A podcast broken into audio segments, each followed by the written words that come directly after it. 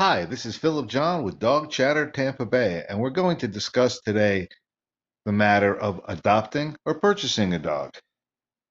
Now, I know you can walk into a pet store and find a beautiful dog in there, and then they're going to tell you that dog is $5,000.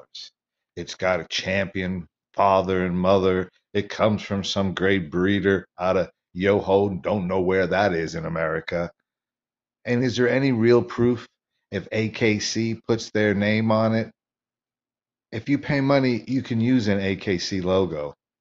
AKC doesn't go and check every breeder to make sure they're following standards.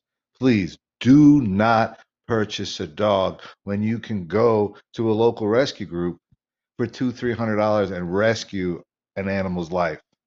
Now, don't get me wrong, I am not saying that the animals who are now in pet stores should not be adopted. But do you realize that in those stores that they'll give you financing at 29.9% on a $5,000 dog? And then if you don't pay it off, it ruins your credit. That's predatory loans. I mean, then you these dogs, 30% of them end up in a rescue group or a pound. Then they have euthanized.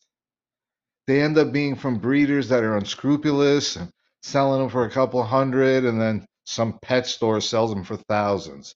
Look, PetSmart, Petco, Pet Supply Plus, they help animal rescue groups. Do not purchase, please adopt.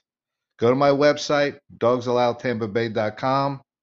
Become part of the community effort to help animals in need. Come on, people. No more purchasing. Eventually, that will stop breeders, and we can only save and rescue dogs in need.